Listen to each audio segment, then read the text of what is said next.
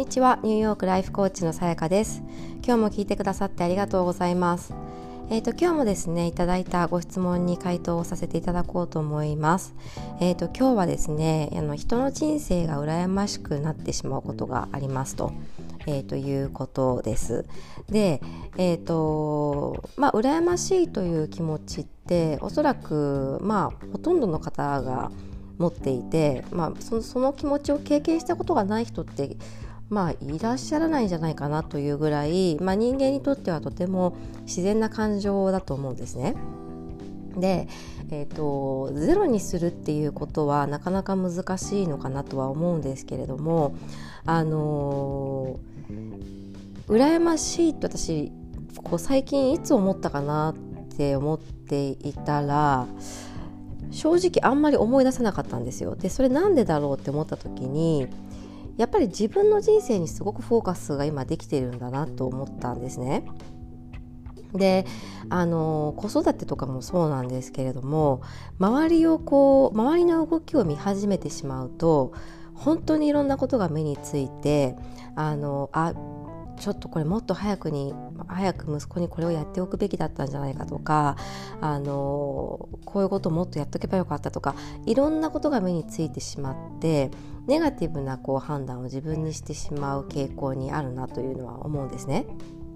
で、えーとまあ何も周りを見ずに気づかないままというのも私はちょっと嫌かなとは思って、まあ、要はあの一番いい選択をしていきたいなという気持ちはあるのでそういう意味での情報収集っていうのは必要なのかなとは思うんですけれども必要以上にしてしまうとあのやれてないことばかりどんどん目についてしまうと思うんですね。で羨ましい気持ちが強いということは、えーと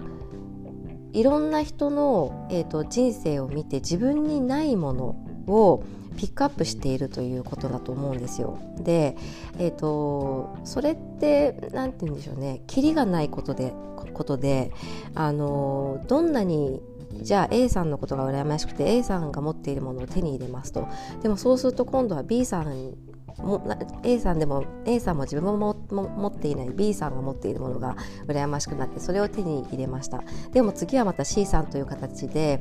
あのなかなかこう終わりがないわけですよね。で、えーと、まずその羨ましいという感情もある意味、えーと、自分が何が欲しいのかっていう何を不満に思っているのかみたいなことの、えーとご自身の本当の気持ちを知る材料になるものではあるので、えーと、何に対してそんなに羨ましいと思っているのかなっていうのをちょっと深掘りしてみていただけるといいかなと思うんですね。えーと、なんだろう例えばその仕事が、えーと、すごく楽しそうなのが羨ましいのかあの生活が羨ましいのか、えーと、パートナーシップが羨ましいのか、えー、と見た目が羨ましいのか性格が羨ましいのか学歴が羨ましいのかとかいろいろあるじゃないですか。で何に対して一番羨ましいなと思っているんだろうって考えた時にえーとじゃあそれがもし手に入ったら、えーと、どんな感情になれると自分は今思っているのかっていうことを考えてみていただきたいんですね。で、えっと、意外と掘り下げていくとあの別のことでも満たされるじゃんっていうことだったりするんですよ。同じようなことを手に入れなかったとしても別のことでそこの不足感って満たされるなっていうことだったりとかあとはそもそもその自己肯定感の問題であるあのケースもあるしあの本当にこう様々なんですね。で要はどうやったらそういう自分が感じている不足感っていうのを補えるのかっていうのをまず、えーと明確化するっていうのが一つですね。でもう一つはあの私はどういう人生を生きたいか自分はどういうあのことにフォーカスをしたいかっていうのを、えーと、決める、うん、これは結構あのどっちにしても大切なことかなと思います。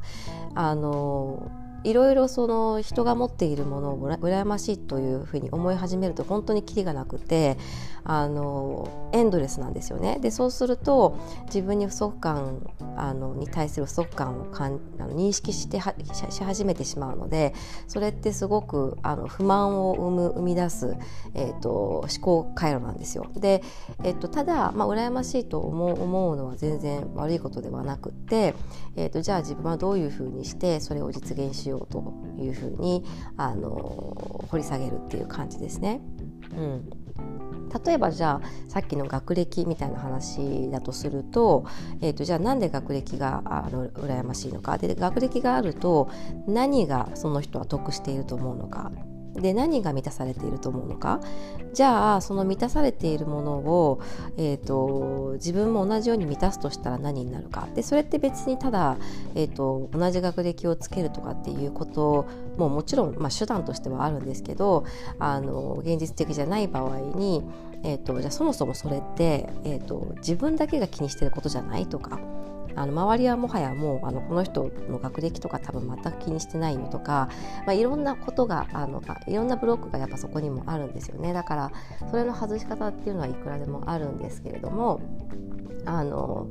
うん、どちらにしてもその自分の感情あの自分の、えーと、考えていること大切にしたい価値観だったり、えーと欲しいものっていうのをあの明確にする材料にすればいいんじゃないかなと思います。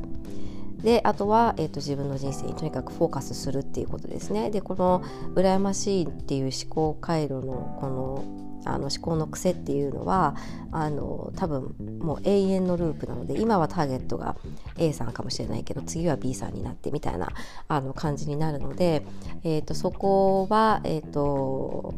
なんだろうなもっと自分に自分の人生をもっとこうどうしたいかっていうことにフォーカスをした方がいいしもしかしたらそのパッションを何か感じ合えることが今見つかっていなくてそっちにばっかり注意がいってしまっているのかもしれないですよね。だからあの何かこうパッションを見つけるっていうのもすごくいいんじゃないかなと思います。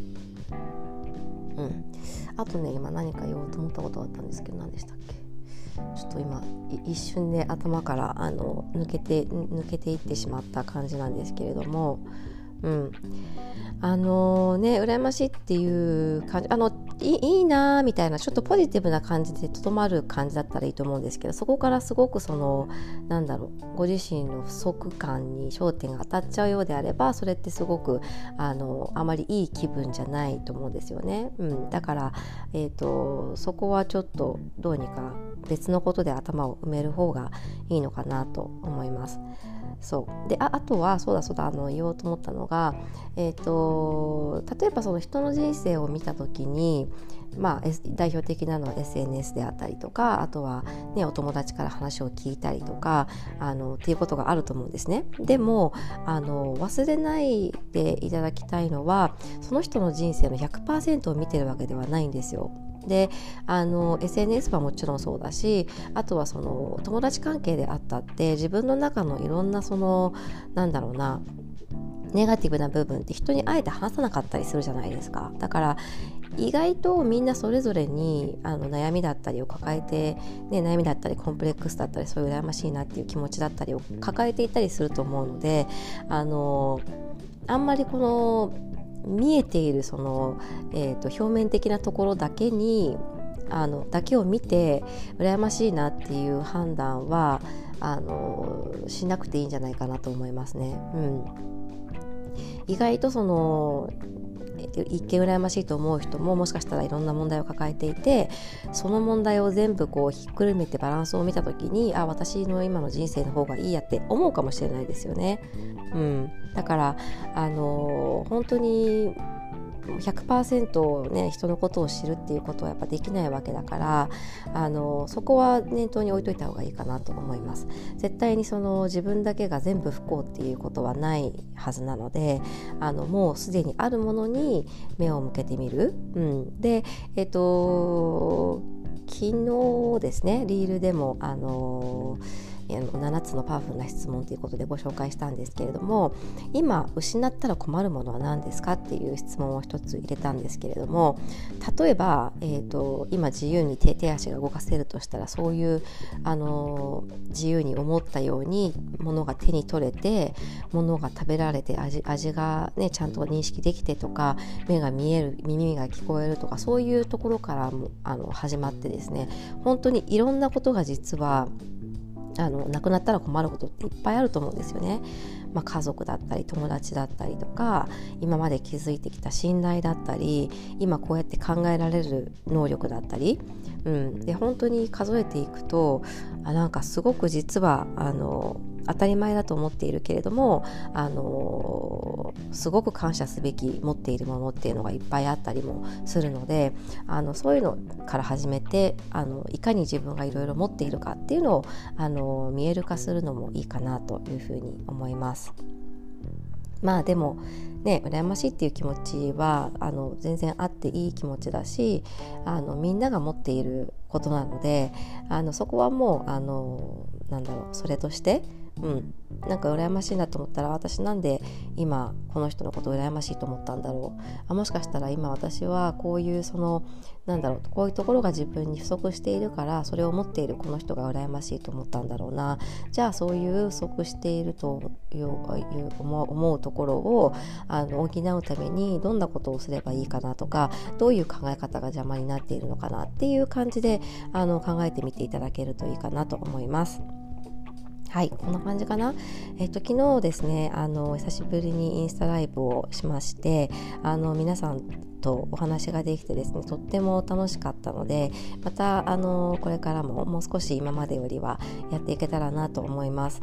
あの事前に質問をくださった方もあのありがとうございましたあとあのその当日あのライブで参加してくださってコメントとかあの質問をくださった方々あとはあのずっとその見守って見ていてくれくださった方々で後であのメッセージくださった方もいてですねすごくあのありがたいなと思いました。